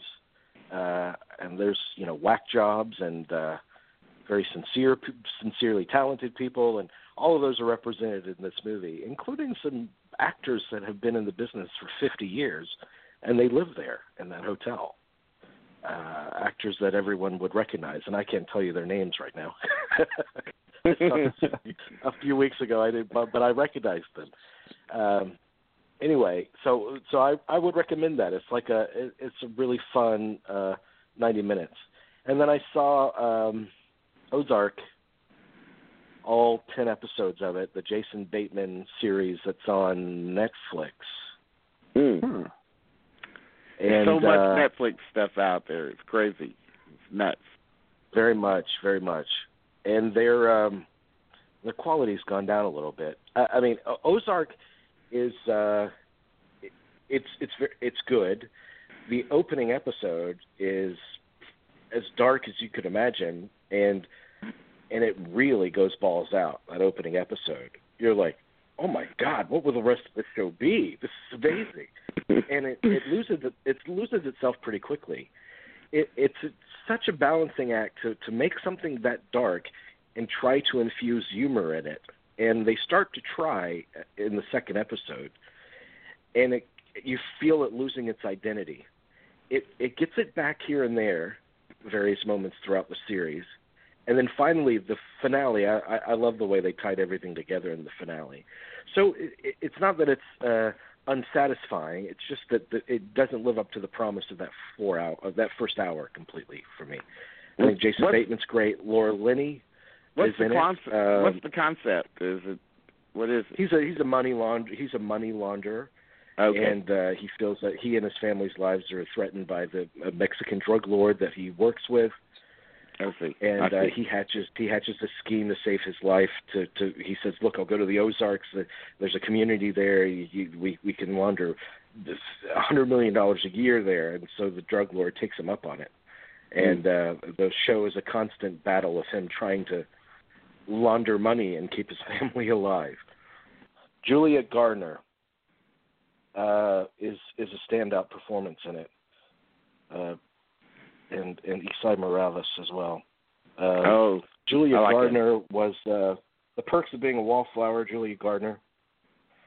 Oh. okay. Um, I think that's probably what she's best known for. The Get Down girls. She's been grandma. She was Lily Lily Tomlin's granddaughter in uh, that movie. Oh, okay. I remember her now. So it does have some it does have some standout performances in it. And in the first minute of the show, uh, Laura Linney is uh, shown uh, uh, doing it doggy style. I mean, who could resist? Okay. I'm okay. sorry, So I, I- I just so something I've I've been wanting to say like uh, I think Dean should interview Madeleine Stowe, Katherine Heigl, and Laura Linney because those are my Dan Aykroyds. Like I Really? Really? I do. I absolutely do, and I don't know why. It's it's I I you know if I really start thinking about, it, there's something that's uh, unaffectionate about their performances. Uh, I think Madeleine Stowe did it to me. Like there was there was a year back in the in the 90s where she had four films that came out, and you could have intercut any of the sequences that they used in the trailer and with any of the movies. It was that same. It was I'm I'm desperate and I'm scared and I'm shooting you at the same time with a gun, and it was like it was in like three different movie trailers. And I was just like, you know what? I hate her. she just rubs me the wrong way. Uh, Laura Linney though surprises me. I've always I've I've I've always had a uh you know uh, an affection for her, particularly uh after uh You Can Count on Me. Uh, uh that's that's just a, a performance that really uh s- speaks to me. Um I- I- eh, you know. Go ahead. So I, I you know, I just You don't, you don't have to have a reason for it. I mean, my my reasoning for Dan Aykroyd, I mean, it, it, it almost defies explanation. Uh, Right. There's just something about him, and I Yeah. think that there's somebody like that for everybody. I, yeah, I you just don't say, like their mug. I will you say know? the one the one thing Laura Linney's done that I I actually uh, adored was Nocturnal Animals. I thought that part, that bit she played, that small part was That just, one scene? That Yeah. one scene, it was just it was remarkable, and I have to give her that. And I didn't think she was capable of it, and I was I was actually stunned because I was like, who the fuck is that? That's like that's so amazing and frightening at the same time. And yeah, uh, I'll give that to her. yeah. All right, uh, Dallas, what have you what have you seen? You have any movies that you've seen lately that oh you want to God, let's see. Let's see if th- this sparks any fun conversations. Okay, let me start with the let me start with the taco movies first. Uh, I told you earlier the hidden. Uh, I, I don't know what there is to say about it. It's it's a fast-paced action sci-fi uh, film that just I find it highly enjoyable. I mean, it's a young Kyle MacLachlan and Michael Nouri in the only role that he was ever worth watching on screen. I think it's it's a huge love letter to L.A. and it's a film that shouldn't work on so many different levels. But I I if it's on, I'll watch it. And they they had a, uh big screen you know showing of it here at the local Alamo Drafthouse, so I had to go, and uh, it it was just great to see it again on the big screen. So. Mm. Uh, don't know what to say about it. I mean, it feels it's like a fun it's a fun kind of upscale B movie uh Yeah. that uh you know sort of like it came around the same time as like RoboCop and somewhat uh I Yeah, seem to remember and and uh I remember thinking boy this is a new this is sort of a I don't know like a like a really well produced B movie uh yeah, it, Yeah. it feels like some weird cross between Aliens and Terminator, and you know, the actors take themselves seriously enough that you you invest in it, but you know, not so seriously that you know it, you can't have uh, quite a few jokes in it. And I, I I don't know. I just I found uh, I, I think I've listened to a lot of behind the scenes on it, and I was kind of shocked with a lot of the the different techniques they use to to get the alien, you know, the multiple aliens to all, all have a similar characteristic. And uh I, I don't know, it's just one of those little gems. Like when I used to manage a video store back in the late 80s, early 90s, it was that was something I could always recommend to people. And they would always come back thinking I was a genius cuz uh it it's just a fun romp. yeah. Um, let me also say, uh, this was kind of by accident, and this is kind of why I love my wife. I went out to go grab some food, and when I came back, uh, she, I was like, "Are you watching God Told Me to Kill?" And she's like, "Yeah, I went through a hundred movies." And I was like, and "That's why I love you because a hundred movies, and you're watching this by yourself." And so I just jumped in on it, and it, it's one of those things that I, uh, Larry Cohen films, like when I watch them, I'm always kicked. I'm always I always wonder like, and, and God told me to kill, for instance, like without giving away the climax of it. It's uh, let's see. I I think I had a quote. What was a good quote for it? It's uh, ah, lordy. Uh, what was the Maud Lebowski quote? My art has been commended as being strongly vaginal, which like, but, but but seriously, like like this film is pre-scanners and pre-videodrome, but we don't talk about this film. And like at the climax of this film, I am disturbed on several levels. Like I Yes. am just like, it, it, it, you don't want to give it away, but like. I, and Larry Cohen, like he goes for broke in these things. Like you, you wouldn't believe he's a low budget filmmaker because you watch his films and he's got, you know, he's got these stagings in New York, huge crowd scenes, and you're like, you couldn't do this today. This would cost a trillion dollars, and and like he goes for broke every time, and his payoffs kind of deliver, and they were they were always on that weird level. And like you watch the end of this film, and you're like, you know, Cronenberg doesn't have anything on Cohen. Like this, I'm upset a couple times in this film. So I don't know. It's uh, I, I I I love the strong performances he always seems to get. he always seems to get these actors that are you know a little past their prime and they're not getting phone calls anymore, and he puts them in these like little five second roles, and and they're just so strong. So uh, I highly recommend like watching a Larry Cohen film if you're if you're looking for a taco movie because I think those God great. God told me to kill and the hidden. That's quite that's quite a double feature. By the way, yeah. last, last yeah. month okay. last month T, TCM TCM has this underground series and so they played Rabid, uh, the Cronenberg Oh. Rabid. oh I- God, I I, I mean, revisited I- that I- about four weeks ago. you we probably watched it uh, the, around the same time. Uh, think we did. Man, that was that was difficult. Uh, I love how in, in all the all the scare scene all the scare scenes you get that music stinger like don't. Yeah.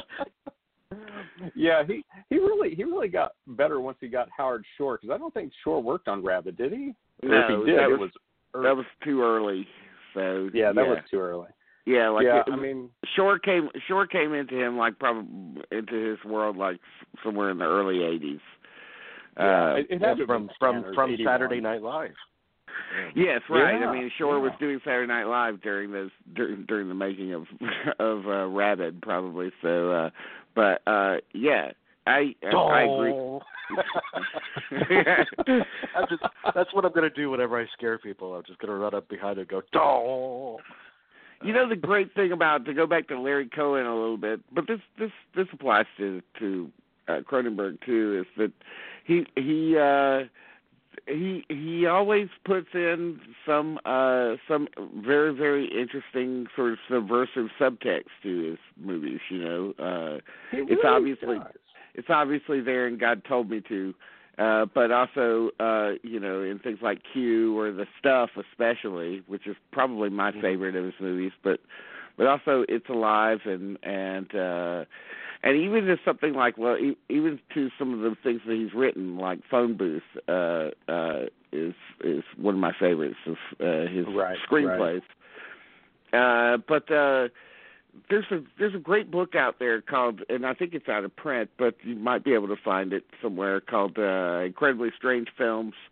Uh it was put out by uh um uh, a San Francisco outfit uh that was uh putting out books about strange strange uh subject matters like a whole book about, you know, psychedelic mushrooms or something like that. But Mhm. um he has a great they do a fantastic career interview with him that that span, spans over 10 or 15 pages and uh uh big pages too. Uh that's you know absolutely essential if you're if you're into Larry Cohen uh uh you can't get more information about him than you get through this interview. But the book is filled with you know uh interviews with people like you know Russ Meyer and uh and uh Dave Friedman and uh uh Ray Dennis Steckler uh Her- Herschell Go- Gordon Lewis uh those kind of people so uh but you know if you want a really great film book uh that one's one of my favorites uh Well, I've just I've just written it down. I'm I'm I'm gonna get it. it's it's fantastic You know what? It's just- I was just I was just thinking, Dean. You know who I want to see in the celebrity bowling thing? Uh, I want to see uh, Truman Capote face off against Sherman Hemsley. I, I think that would be like they have a whole they have a they have an episode where uh two of the uh members of uh of uh the Good Times cast uh uh Ja'Net DuBois and Jimmy JJ Walker uh go up against uh like Whitman Mayo and Meredith MacRae or something like that. Yeah, Whitman Ooh. Mayo was Grady I, I on, want to on I Sanford see I want to see Nipsey Russell face off against Bud Cort. Nipsey I mean, I want to see Russell is on here. 70s. Nipsey Russell is in here. Uh, Ed Asner, Bo Svenson, uh, uh, yeah, Billy Barty does an episode, which is pretty Wow. fun. Uh, uh, uh, William Demarest, you know, who was probably like almost 90 years old at the time. Oh my god. Uh, Okay, uh, okay, okay. Real quick, I, I have to interject. I can't have everyone thinking that I'm just a taco movie guy. I got to tell you about some of the other films that I watch. Like a real serious movie. if my friends listen to this and they're like, "Really, Dallas? That's that's all you're listening to?" Okay, let me let me talk Stalker, the Tarkovsky film. Oh yes. Which, so that which I have to admit I I have never seen. It's it's it's a it's a blood spot. So well, so for me, Tarkovsky is a blind spot. Like I've I've tried so hard to watch Solaris probably a dozen times in in the last 20 years, and I can never get into it.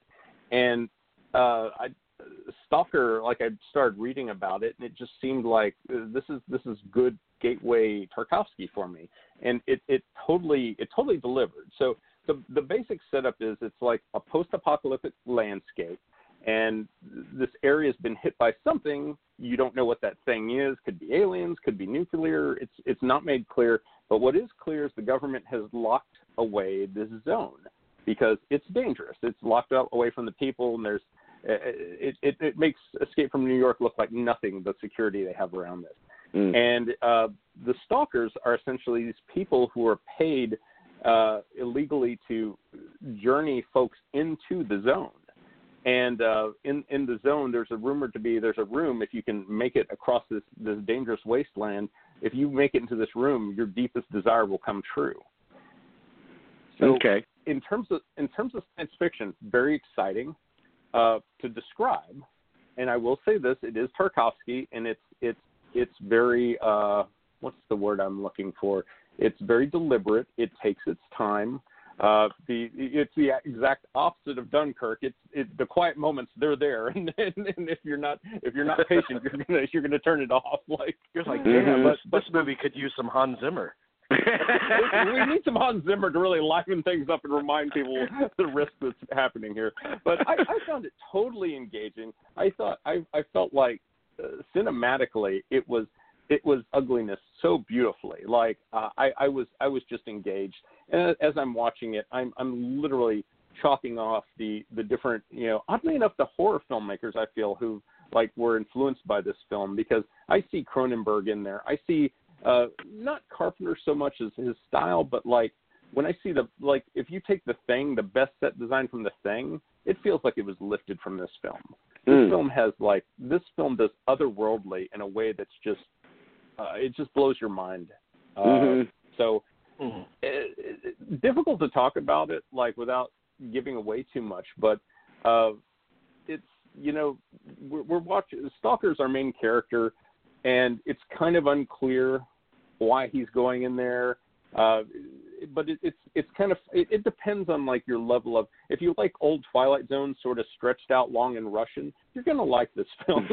uh, there's there's there's definitely a payoff at the end that you don't see coming. There's uh, uh and and the the motives for the people that go in, the the, the inner fighting as they go, and and just some of the strange weirdness. It's it it just kind of reminds you of having a really great science sci-fi discussion, which they do. They have a lot. There's a lot of talk. There's almost too much talk. So we could have borrowed a little bit of Dunkirk from this too. I mean, it didn't have to like they didn't have to talk everything to death, but that's kind of what it is. It's a it's cerebral sci-fi. So uh, I highly recommend it. Well, that's good. Uh, I can't you yeah I can't say how you've acquitted yourself well. I mean, they're not just ta- they're not, not just taco movies that you've talked about threw in some Tarkovsky, so that's you've acquitted yourself well.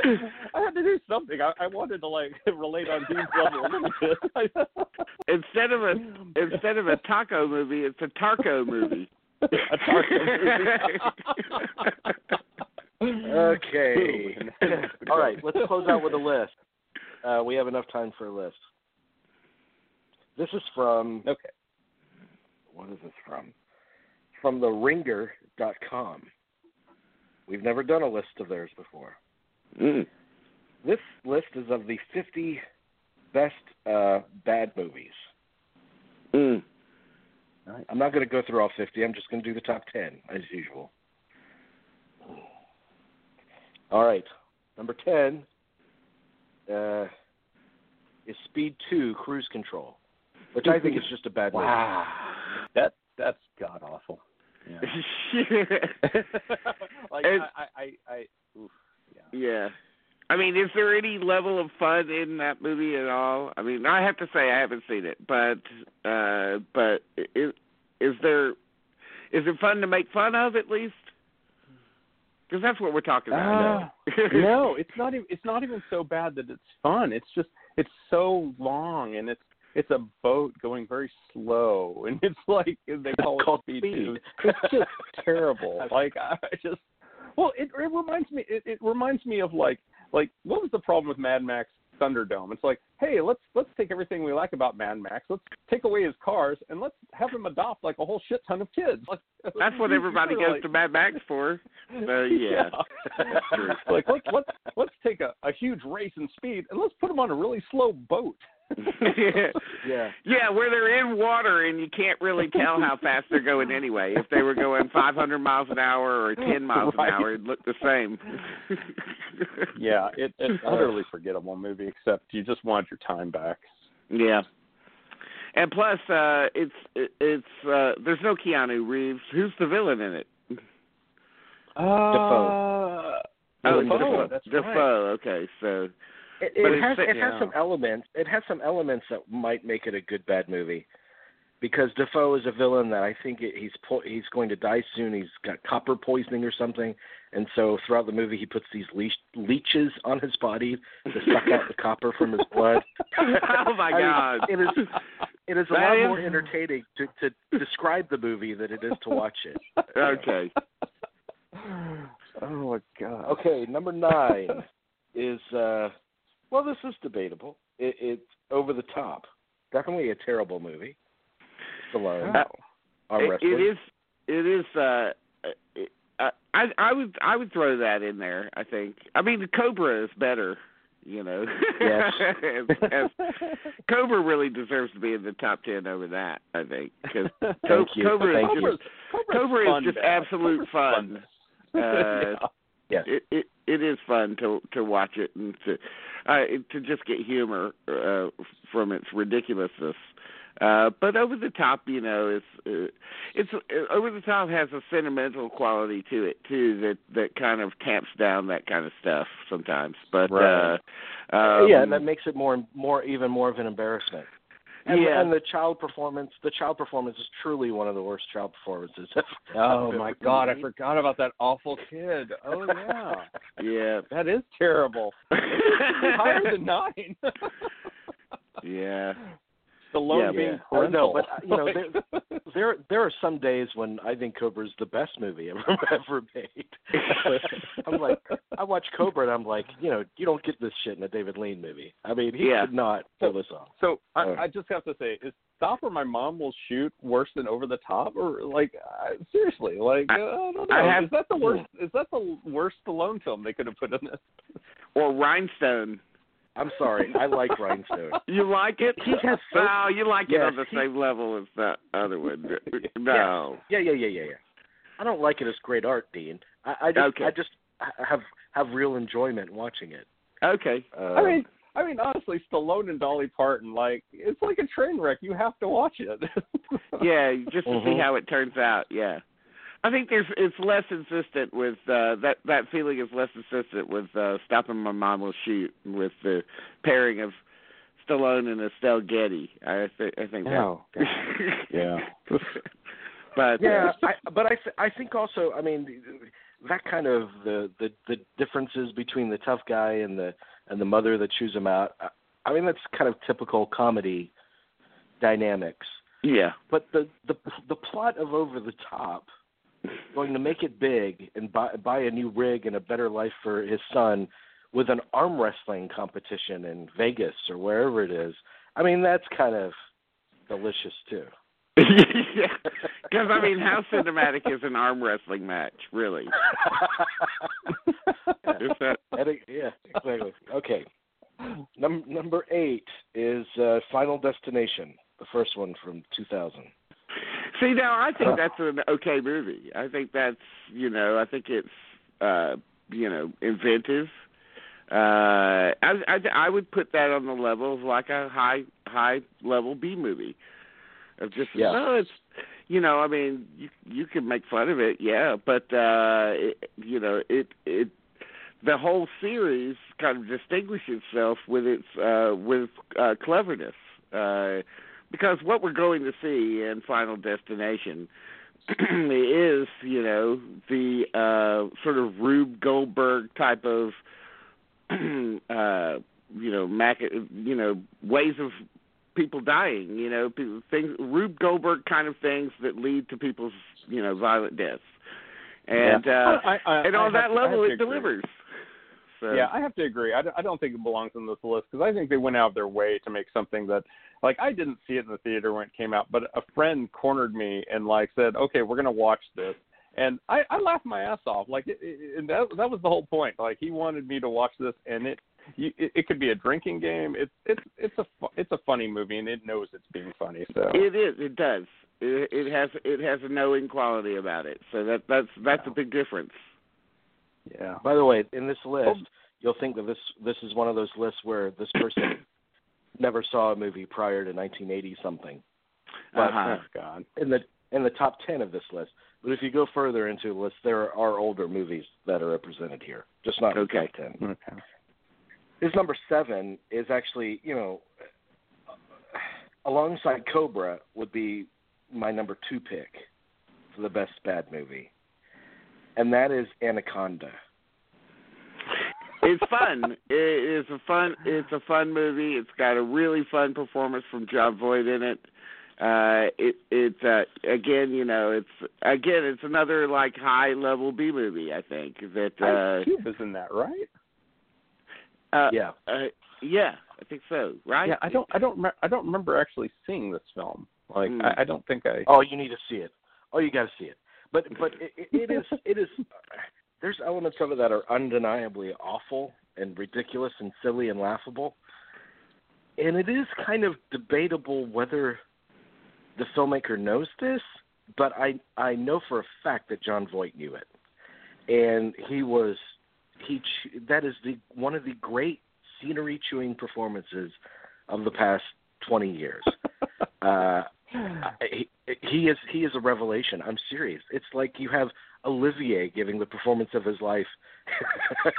in the I, of I might watch about it a just big for that because I could use a Jon Voight laugh. I don't know who couldn't. oh God, he's good at it. He's so good at it. And It's when got we a had, pretty- I, I, What? it's uh, got go an ahead. A-list cast. It does. I I, mean, mean, it's it's got got J- Eric Stoltz and Owen Wilson. You know, Jennifer Lopez. J Lo. Yeah. Yeah. Uh, but I was interviewing okay. somebody, No, I haven't that, somebody that worked. I was interviewing somebody that worked on the production of that, and, I, and we're we're talking Andy um, Fickman, the guy that made all those Disney movies with The Rock, and so he was coming on to talk about this a movie he just made with The Rock, and I said I, we're going to get to The Rock, but I, I got to know. Tell, tell me a Jon Voight story from Anaconda. and he was like, he was like, you would not believe the number of people that asked me about Anaconda, uh, and and uh, he said Jon Voight was amazing. Like we are all amazed by Jon Voight in that movie. So it's a great It's- fun. it's a worthwhile movie. Uh, it's a it, Yeah. it's worthwhile on that level. So Okay, the rest of the list is not as good as Anaconda and Over the Top. Uh, their number six is White Chicks, which I I have not Painful. seen. Way in. Pa- painful. Hard I- to look. hard to look at those characters, you know, because the you know because they have to go go overboard with the makeup, you know, to make it. yeah, they look like. Iggy Azalea. right? Yeah, yeah, and uh, they they they don't look like humans, so it's really hard to buy. But I suppose, I suppose if you kind of get into the that that wheelhouse there just a little bit, uh, maybe. But uh, I find it just I- difficult to look at. I I never watched it. I I uh, I recall. I, I thought I recall that film being a complete flop, wasn't it? Or am I remembering incorrectly? Like I thought that just tanked. I Yeah, thought that. it Oh, it did. Oh yeah, yeah, yeah. big for time. a while. Okay. Uh, number five. Joel Schumacher has apologized for this film, Batman and Robin. Is, is there any delight in this film? There's no delight in this. There's no It's a, this was this was nipples on the bat suit, right? yeah. Oh, well, there you have Yeah. it. that was the whole point in the film. Fantastic. Has anybody ever gotten raked over the coals over two two pieces little pieces of rubber like uh like Joe Walker has? If he just left those little two pieces out, it'd be oh my it'd be great. But uh no, I mean you know it's it's it, there's I don't think there's any fun in in it really. I'm sorry to say.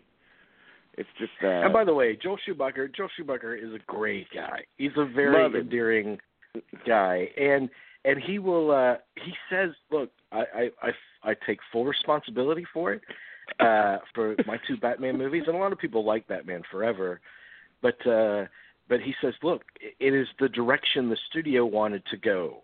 He said, I wanted to go darker, and they were ready to to go, you know, art pop, deco kind of popping colors and cheesy, and so I just followed their dictate. Um, so You know, I mean, you know, it's another also the, the just the boy the the villains. You know, Schwarzenegger is that villain. It's just uh, just Yeah. so plotting and. You know, you Terrible. get. I went to it excited because Alicia Silverstone was playing Batgirl, and they just did nothing with her. And uh, uh yeah, so I, it's it was radical. and that, that was that was the time I was still fully in love with Uma Thurman, and yeah, I was just like, huh. Would you look at that? yeah, she, she didn't make an impression at all. yeah, another bad. uh, Uma Thurman, who is, you know, out of everything that Ethan Hawke's done, Uma Thurman's probably the best. Don't you think? the, I think so. Oh, I He's Born to Be Blue does not compare to. Okay, number four, uh, 1987, Golden Globus, uh, which also over the top is uh, Golan-Globus. Uh, like they signed Stallone to this like multi-year, fifty million dollar contract or something. He was their man at that time. But this isn't a Stallone movie. Number four is Masters of the Universe, Dolph Lundgren.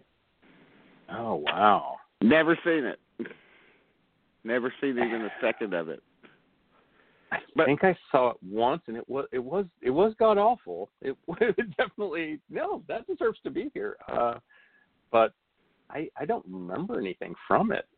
Mm. I don't Just- remember much of it yeah. either.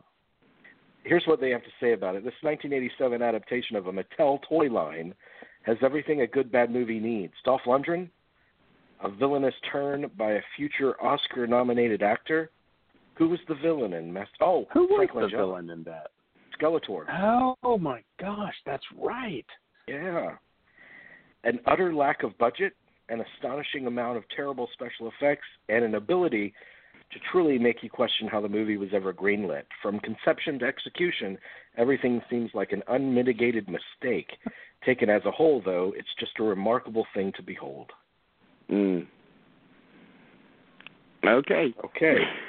Number three is uh, is this the only movie that Frank Marshall directed? The Congo, 1995. Oh my God. Oh, Laura Linney. Uh, Ah, yes, it belongs on your favorite. I think this was around the time I started hating Laura Linney, so this is perfect. wow. Well, there you go. I, There you again, go. another one I've never seen. So Oh my God, it's so. I I, I used to love reading Michael Crichton books, and let's just say the movie, uh, and they're cheesy. I get it, they are cheesy, and, and but like. And, and maybe you couldn't make Congo into a movie because obviously they didn't. but uh, but yeah, it's it's horrid. It's it's painful to watch, uh, and it, it's trying so hard to be like Spielberg esque in many ways. But right, right. I, I- guess if you Which you understand. Yeah. I mean, Frank Frank Marshall came from that school. You know, he he he Right, produced right. for Spielberg forever. You know? Yeah. So it, it totally made sense they were trying to do that, but uh, I, I guess the only thing I really remember like watching monkeys being cut in half with laser beams, things like that. That was actually that was pretty entertaining in a very weird sort of way. But yeah, the tone was all over the place on that film. Yeah. Number two. Man, I remember seeing this my first trip to L.A. Uh, Wild Wild West, Barry Sonnenfeld. One of the infamous disasters of the past 25 years, 26 years. However, You know-. Ah. you know that's on. Uh, I've never seen that either, and it's on Amazon it. Prime. And I was thinking about checking it out. Just uh, is there anything fun about it? it has Um, some funny parts in it. uh, but but very kind of very kind of sly, funny parts. Like there's a a single shot of a little dog who sticks his his head in a in a like a gramophone record player, and it looks just like the RCA logo. I mean, Uh-huh. there's a, like little bitty clever Sonnenfeld things in that movie um, because he's a funny guy. Uh, but the the movie's a misfire, and Sonnenfeld actually talked about why it's a misfire. First of all, it's a misfire, I think, because it was overproduced because the producer Peters uh, really stuck his nose in every creative decision and forced some things into the story that probably didn't belong there. But secondly, as Sonnenfeld put it, you had two people in the movie that wanted to play the funny man. Uh, and usually it works that there's a, a, a funny person and then there's the serious foil. Um, and but both Kevin Kline and Will Smith wanted to be the funny men, and so it just it, they canceled each other out. It just did not work. Mm. That was Sonnenfeld's reasoning. Okay. Ah, well, I, I'm I'm I'm gonna try and look at it. I'm a little I'm a little trepidatious.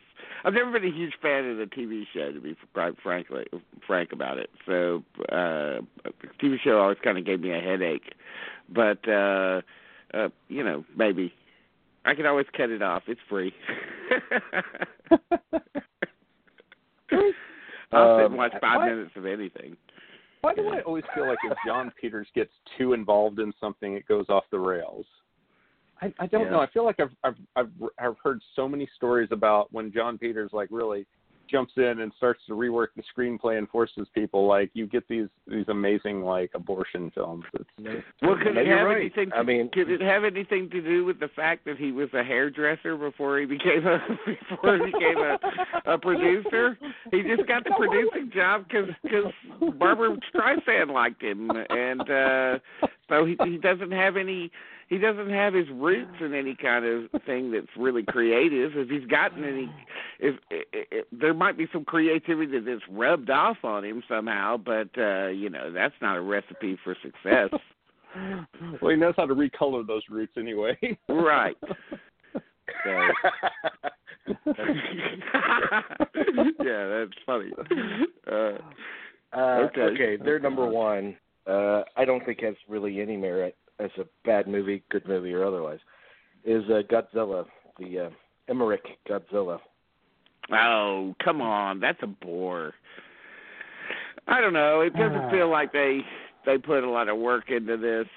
Liz, Yeah. you know, it's kind of lazy. Uh, but I mean, you know, uh, I know there's older titles on there, but I mean, certainly, you know, how could you not have, you know, Plan Nine as number one? It's like the Citizen Kane of bad movies, and uh, I don't think anything's really the closest thing that's really come to unseating it would be something like The Room or uh, Showgirls, uh, both of which are so bad that they've come around to being great. Um, or but- or some or something like or something like Neil LaBute's The Wicker Man, which which he and Exactly. Nicolas Cage still defend that. Yeah. exactly another another Or, great gee, I- I mean, like you can't make a list like this and ignore the genius career of Gary Busey. I mean, come on, he's been working. since the Yeah, where's 70s. bulletproof or whatever? I, I don't know. Uh, Well, you know, I mean, of course, I just finished writing about, uh, uh, you know, fooling around. Uh, yeah, the- yeah, exactly, exactly. Which, which and, is, and uh, that's and that's why he comes to mind because I remember loving him so much in that era, and then I was stunned at how much work he's actually had since then. And it's just like these are terrible movies he's been making. yeah. Actually, But I take it back, guys. This this guy does not have any movies prior to 1986 in it. Uh, So the whole the whole 50 the whole 50 is yeah. So no robot Okay. monster. You know, you don't have robot. You don't have the apple. You know, which would obviously Mhm. deserves to be in there. You don't have.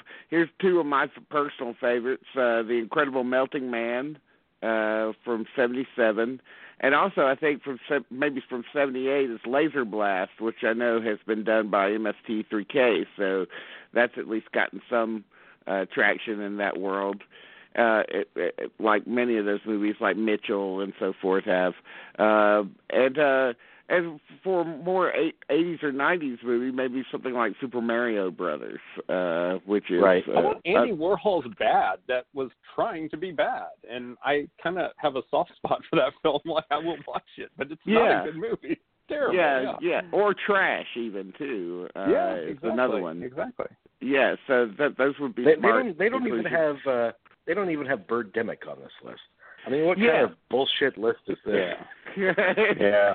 And I mean, the thing is, you know, I was watching a little bit of both the Bird Birdemic and The Room just the other day because I was just trying to familiarize uh person I was watching with with uh you know with because the disaster artist is coming out and I wanted him to see a little bit of The Room and uh boy when you talk about those two movies and and, by, and Troll 2 by the way um Right. when you when you talk about those two movies though that uh particularly Birdemic I, I was watching that movie and I was like I can't believe they just have done everything wrong. Like they just every single thing that they could do is wrong. And I'm like is this on pur this has to be on purpose. Nobody can make this many mistakes in a movie it's a, it has to be done as some kind of performance art kind of uh thing to show you when things are wrong in a movie you will notice uh and uh and you think you don't know anything about movies but you do you know i'm talking about the average person now and right. Yeah. uh you do and and birdemic reminds you uh, or the room both remind you of like wow even the worst movies that came out from the studios are sort of light years awa- ahead of these just in terms of them being able to do do the most basic things correctly. And uh, uh you know so they're they're fascinating movies to watch. Bad movies are fascinating to watch in in in that they teach you uh something about what not to do obviously. Yeah, and I mean, and when I, Well, when and I managed also- a video store, I used to take home bad movies because I wanted to see what would I do to make this a good film, and it was kind of like that was that was my film school, and it it was it was Well, and think- and you know, especially especially in the horror genre, where they they had to come up with a new horror teenage horror flick every weekend. Uh, that genre is rife with uh, disposable fun stuff. But uh, with Tommy Wiseau, you, I see Tommy Wiseau and I see a a, a, a man under in, in, intense internal conflict because I really do I really do believe he thought he made a masterpiece. And then he somehow has had to come to terms with the fact that this movie makes people laugh because of how bad it is. And if he wants to uh, be involved in that kind of revolution that his movie started, he has to kind of begrudgingly accept that fact. Uh, I'm not you sure that what I'm he saying? has. I mean, has Yeah. he come out and said? Uh, has he come out and said that he meant to make it like that? That it's you know that it was No, meant as a comedy? No, but he do, he he he does have screenings, and he does like appreciate the audience's love. Uh, he does express appreciation for it, but there's this this side of him that still feels like he made a masterpiece. He knows the he knows the reality of it, but that's at odds with his motivations uh, for Mm. do, you know. It, it's a kind of an interesting thing. yeah. Well, that'll make the Franco movie interesting too. I think for them Yeah, to think explore so. that. So All right. Okay. So we started with uh, started with uh, two uh, two great great actors, and we end with uh, one of the worst movies ever made. That's what I call a show. yes, that's covering covered. the full spectrum right there. Yes. Yeah, I think so. Dallas, my friend, thank you so much for supporting the show and for being such a great uh, contributor to this episode. Thank you. Oh, God, Yeah, you know, thanks. thank you guys for having me. Seriously, I, you know, uh, it's uh, it's truly an honor, and I've had a great time just uh, talking to you guys. I really appreciate it. well, we appreciate you uh chiming in all the time too, and uh giving us giving us the the enthusiasm. Uh, it's it's really heartening. It's good to hear. Yeah. It's always good to hear from our fans. We love it. So, Outstanding. We do. All right. So uh, next week we'll be back. Adam, I think we'll join us next week. Okay. It's Blu-ray time again. Speaking about bad movies. We're about to get a, That's true. But that's where okay, I get all my suggestions from. The Adam shows. Where I get my